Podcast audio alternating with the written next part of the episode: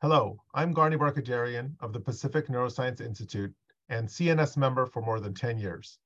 What I love most about being a member is access to cutting edge science and the opportunities that have advanced my career.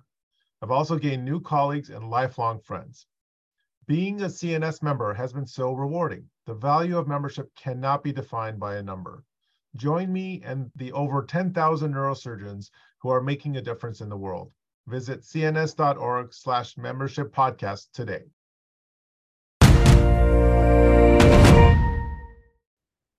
Welcome to the November 2023 edition of the CNS Journal Club podcast. And my name is Alex Suarez. I'm one of the PGY6 neurosurgery residents at Duke University with clinical interest in vascular and peripheral nerve and an academic interest in medical education.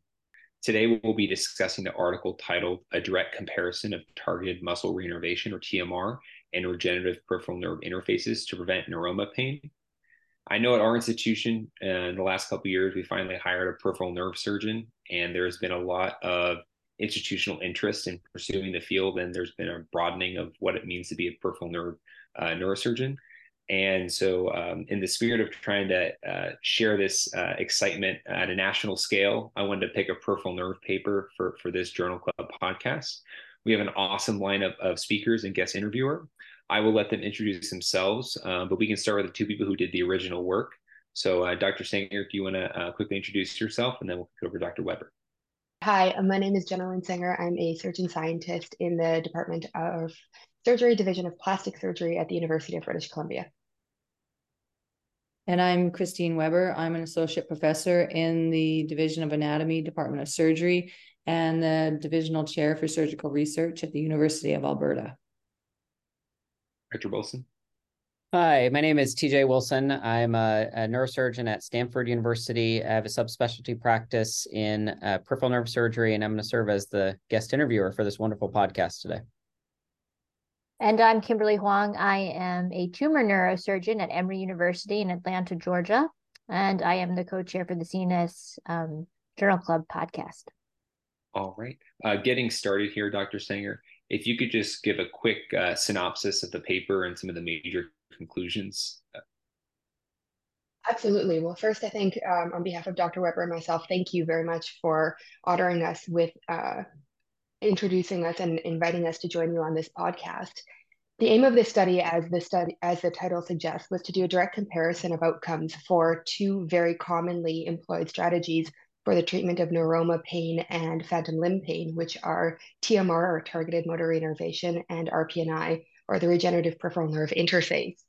So using an animal model, the first aim of our study was actually to look at can we reliably create painful neuromas in animals?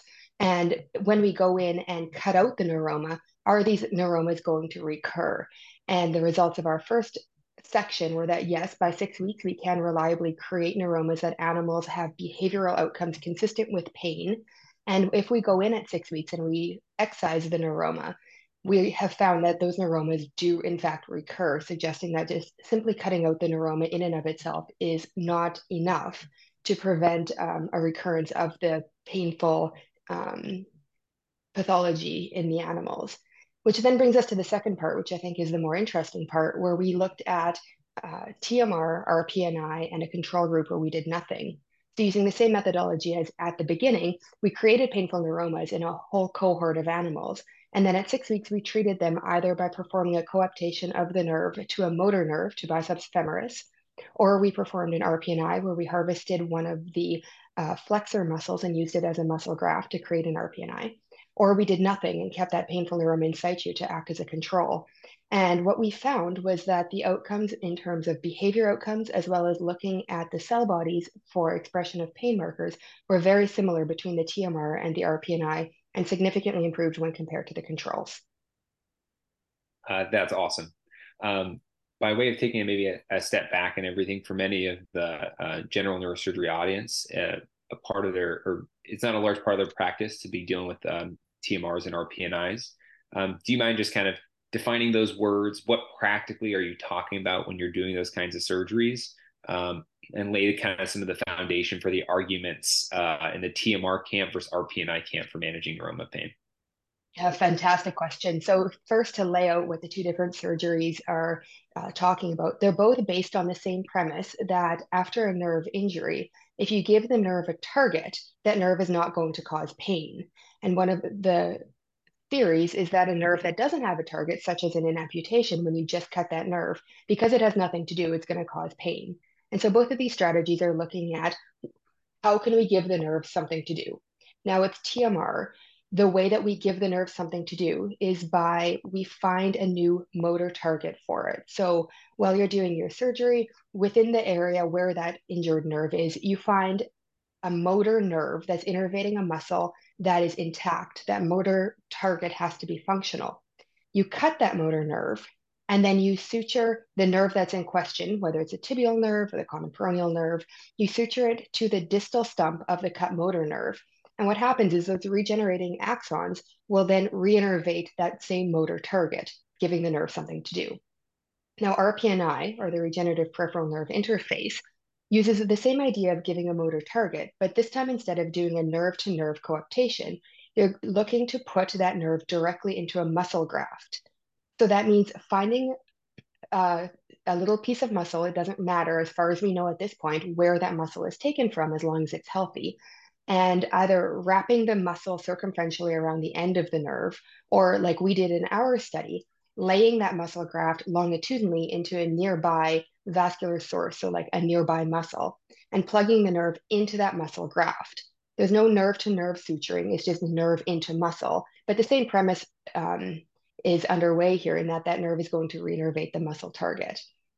Now, this is which one is better is a hot topic of debate, and to date there has been no formal comparison between the two. There are multiple um, different uh, interventions and studies that are looking at that. Christine, did you want to add something? So yeah, so if I may, um, at the American or Canadian peripheral nerve meetings, it is quite a, um, a debated topic over which technique is better. And you, you know, as a basic science lab and not a surgeon, I didn't have a dog in the fight for this. And Jenna, we've been uh, colleagues for a long time, and uh, she came up with this idea, and she had the surgical hands to do it, and we had the resources to to uh, to support her. So um, I think that the beauty of it is that we really didn't know what we were going to find and didn't have any expectations. So it was a uh, it was a nice study for that. Sounds like the arguments uh, in Canada also uh, are in the United States as well at our conferences too.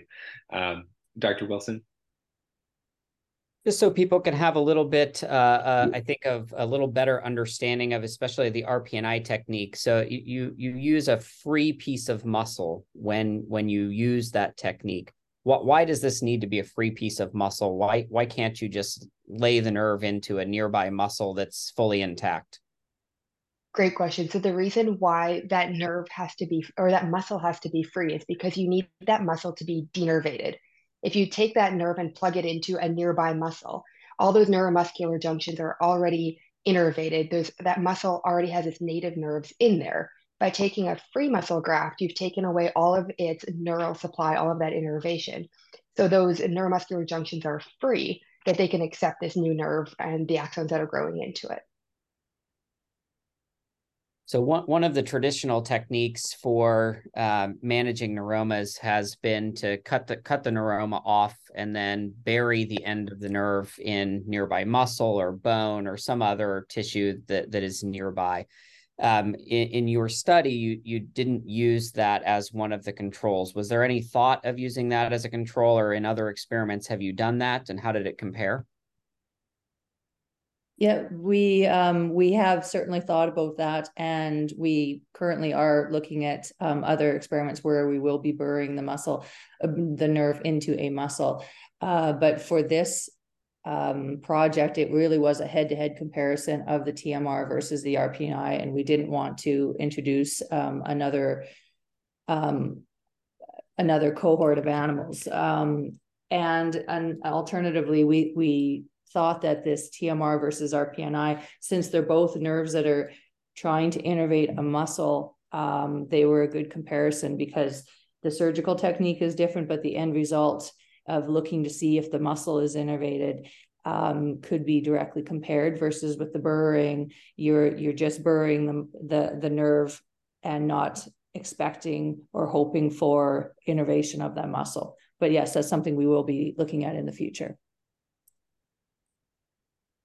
One of the criticisms of the TMR technique has been that uh, there is a significant size mismatch between the two nerves that you are typically sewing together, and this uh, may allow for or even promote axonal escape and neuroma formation.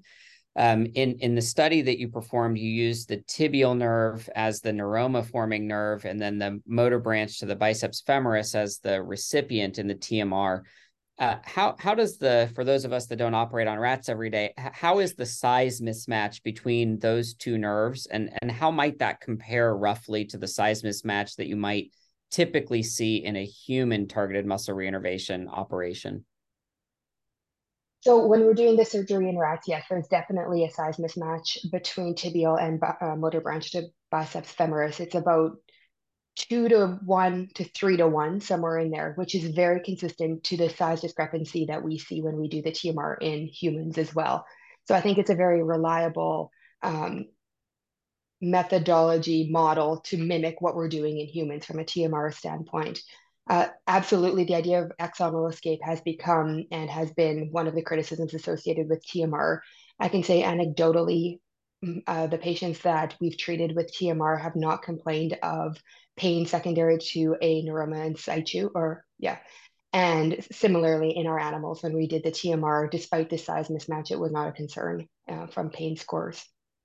Having said that, our animals it, it, in the figure of the paper, you'll see that there is a neuroma in continuity as um, one would would expect because there just isn't enough room for the the the size discrepancy. But again, as as Dr. Senger said, that um, our our pain behavior tests um, suggested that that neuroma continuity was not painful.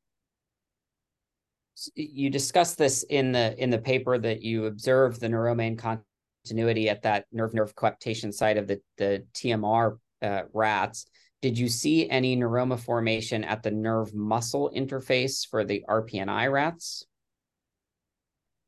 So we actually ended up doing the RPNI two different ways. The first time that we did it, we performed uh, what we called a burrito type of RPNI, which is very similar to what is being done at many centers in a clinical standpoint, where the muscle is wrapped circumferentially around the end of the nerve.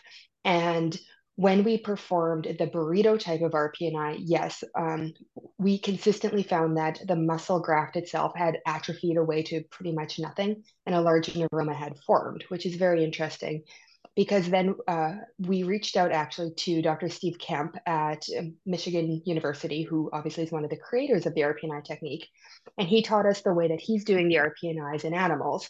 And when we used his technique, which is what we describe in this paper, where the muscle graft is inlaid in a longitudinal fashion into the muscle and then a nearby muscle, sorry, and then the nerve is plugged into that muscle graft.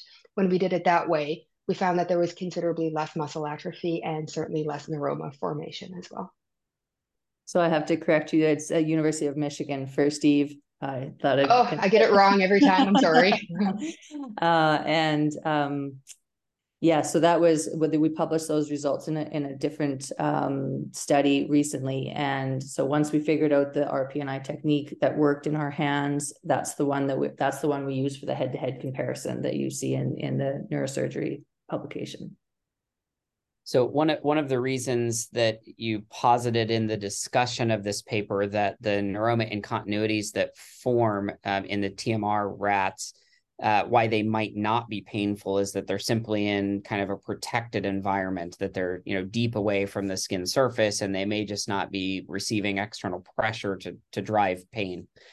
Um, but when you use the more traditional techniques where you embed a nerve into just a nearby innervated muscle, theoretically, what you're doing is allowing a neuroma to form within that muscle.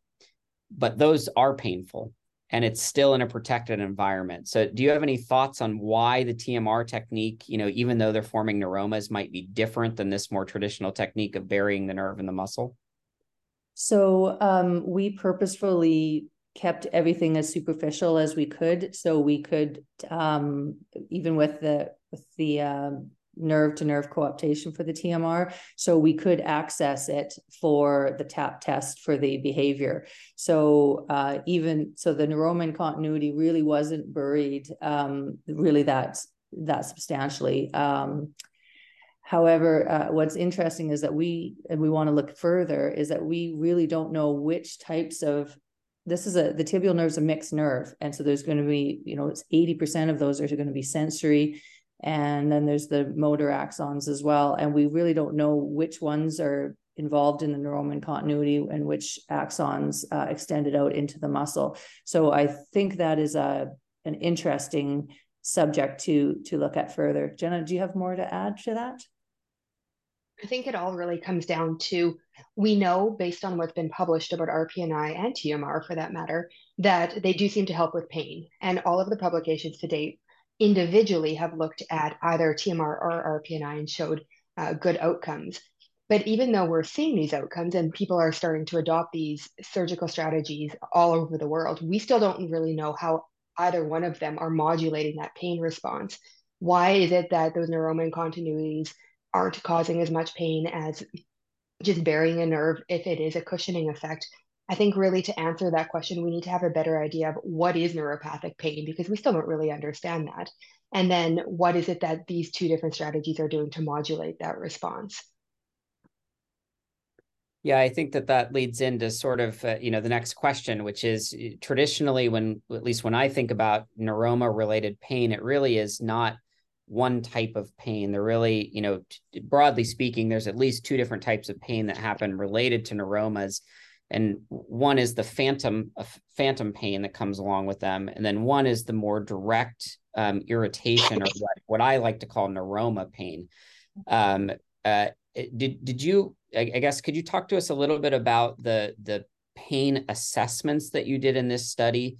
and were they really driven at trying to suss out the uh, the difference between phantom pain and this more direct neuroma pain and, and were there assessments for each of those types of pain yes that's a great question so for the behavior test for what we we do is we put the rats in these little chambers that we usually put with a with a wire mesh on the bottom and kind of get them used to it and give them cheerios and keep them happy for a little bit and then um, for the, we can actually do a Von Frey test to to test for the the skin sensitivity. But we wanted to access the the thigh, and we had it marked where the the nerve end was uh, for the neuromas and where the surgery sites were for the TMR and RPNI. And so we just simply uh, took a, um, a, a, stick, basically a cotton swab stick. It wasn't that sophisticated, and just pushed against the that uh, site on the animal and observed in a blinded fashion. We had a whole slew of of students um, that completely blinded to the outcomes or the surgical um, procedures. I mean, and uh, we just counted uh, in three different trials per session uh, how many times the animals uh, guarded or licked or um, kind of uh, reacted in a painful manner to that stimulus. And um, so we we in the methods we were we were quite ad nauseum in trying to describe it because it really was a relative even though it wasn't that sophisticated of a technique it was uh, it hasn't been done before so we wanted to describe it clearly so people could reproduce it. Um, for the phantom limb, uh, I'll leave that one to Jenna.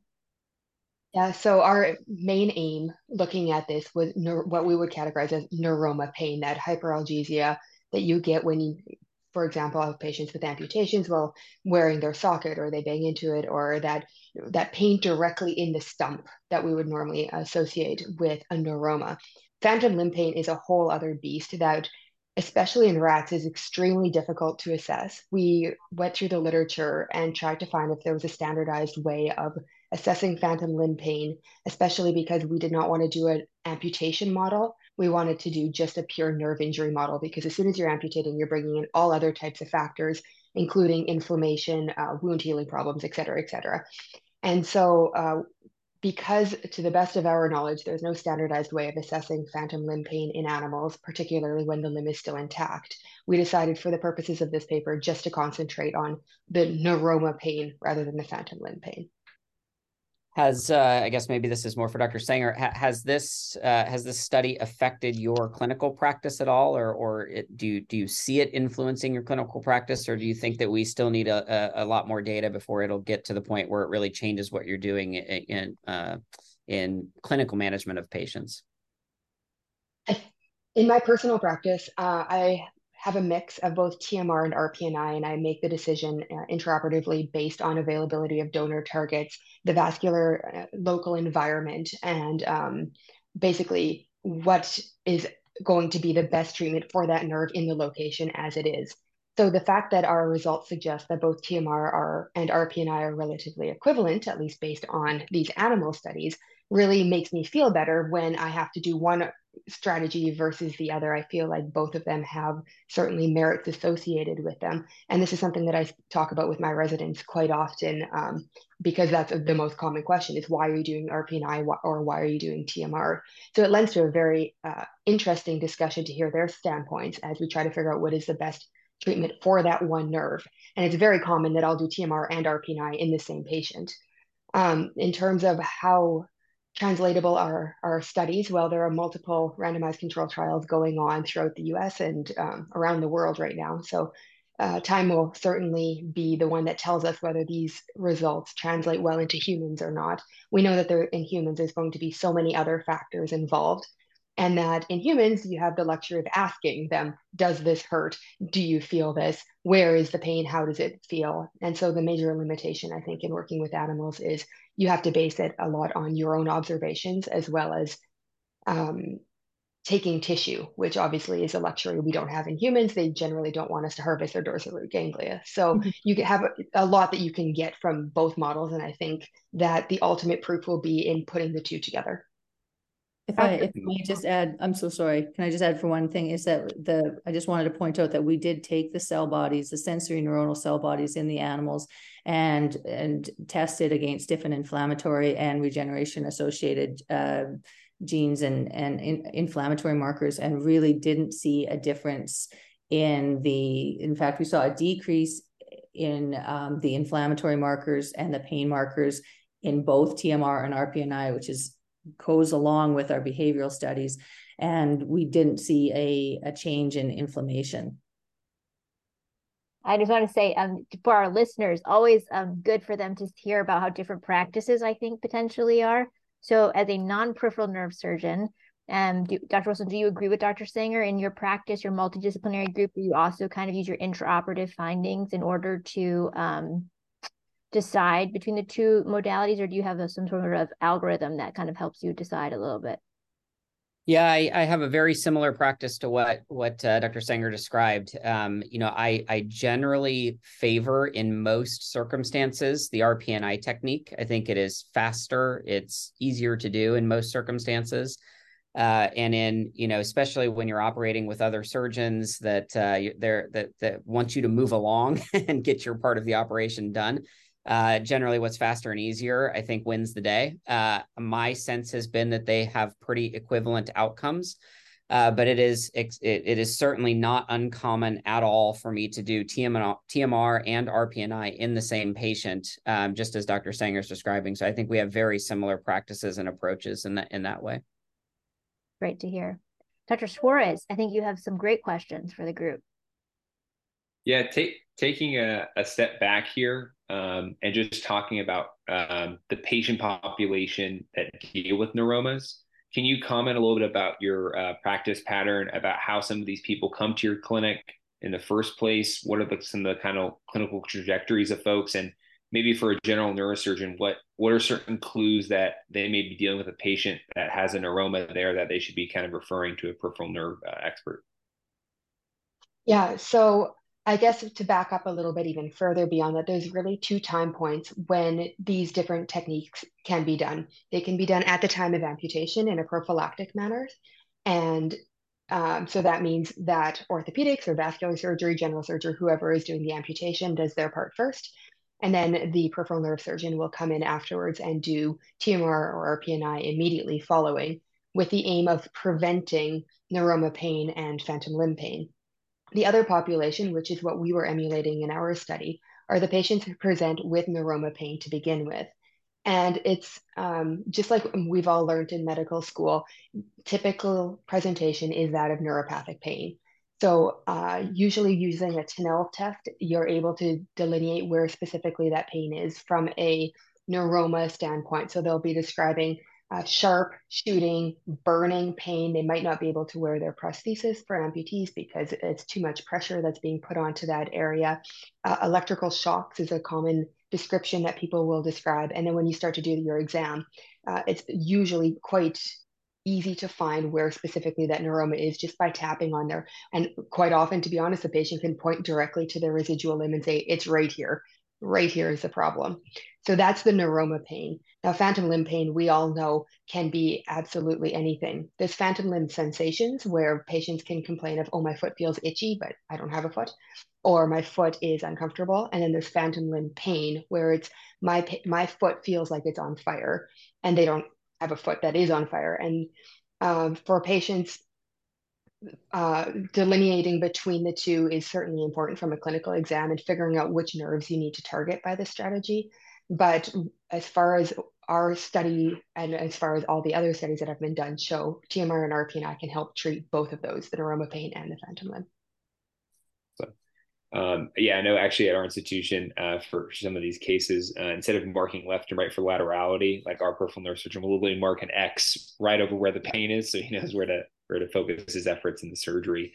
Um, Absolutely. Yep. So now, now as we're um, uh, thinking about moving forward, uh, you alluded to some of the randomized control trials that are coming down the pipeline.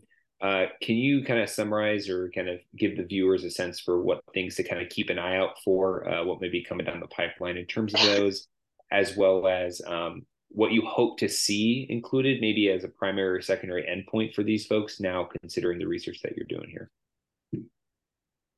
So there are multiple trials. I'm not even going to pretend that I know all of the ones that are going on. Um, if you go on clinicaltrials.gov, I think three or four come up right away just off the bat um, in the US. And I know there are many that are happening throughout Asia as well as Europe. So I'm not going to try to list them all. I'll miss someone and I'll offend someone.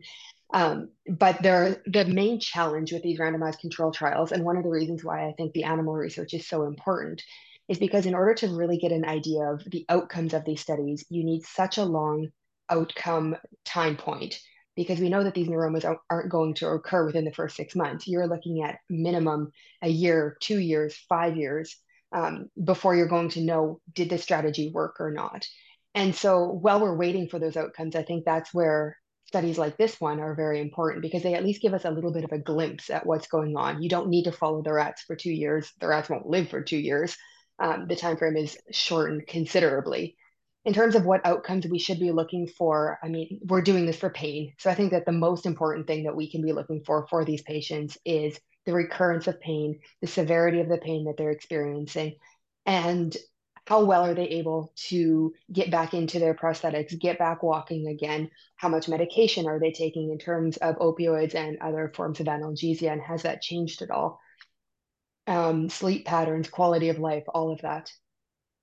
So, and and the good thing is that in these next couple of years, while we're waiting for the outcomes of these trials, we and others can look at central sensitization or neuro or plasticity in the brain, or try to find the um, the the signaling pathways involved in in the pain that's alleviated by TMR or RPNI, which which type of sensory axons are innervating that muscle, which ones aren't. If the pain ones are not, if these cutaneous pain fibers that are now being introduced into a muscle, which is not their normal target, what are they doing? Are they just growing straight and then they don't have that? Um, they're not kind of balled up and, and angry and firing all the time. Is that all we need to do is straighten out the nerve? Uh, there's there's different types, subtypes of the sensory fibers. There's so much that we could do um, in the meantime with the animal models. And of, of those, which which ones are your, your lab going to be tackling in the in the coming years here, or what kind of projects are you most excited about uh, coming down the pipeline uh, within your within your research infrastructure? I think everything I just mentioned, but Jen, I'll let you let you jump. Yeah, no, that's exactly it. I mean, my main interest is understanding why it is that we get neuropathic pain to begin with, which is a huge, huge topic. But based on that, what exactly is it that we are doing by reconnecting these nerves, by giving it a target? It's one thing to say, yes, we're giving the nerve something to do, but why does that change anything and what specifically is happening? Because when we understand the mechanism of pain and the mechanism of what it is that we're fixing, then we can look at the strategies that we're using and say, well, how can we optimize it? Because right now there's no standardization, especially when we're talking about um, prophylactic in terms of which nerves should we be targeting? Should we be doing all of the nerves, like all five nerves for a below-knee amputation, or are only certain ones more likely to get pain? Does this change if you're female versus male, the type of injury that you have? Um, all of these different factors are things that, yes, these randomized control trials will help us to start to delineate, but the number you need to treat in order to really parse that all out is going to be large. Whereas if we understand the mechanism, then we can start looking at it this all in animals and start applying changes in a human population so that patients you know now in the next five years can be treated more appropriately we can optimize their outcomes rather than waiting 10 years until we finally get a better understanding all right well uh, thank you so much uh, for taking the time uh, to come and, and um, be part of the cns journal club podcast um, and uh, thank you to all our listeners who tuned in for this topic hopefully we sparks some interest in the peripheral nerve world. And for those interested in learning more, the figures one through four in this paper are super, super awesome and actually show the nerve coaptations. And so I really encourage our listeners to take a, a look at the actual paper itself because these figures are really, really neat. And don't forget, this podcast activity is complimentary to all CNS members and is worth 1.5 CME. Please join us next time for the December episode. Thanks so much.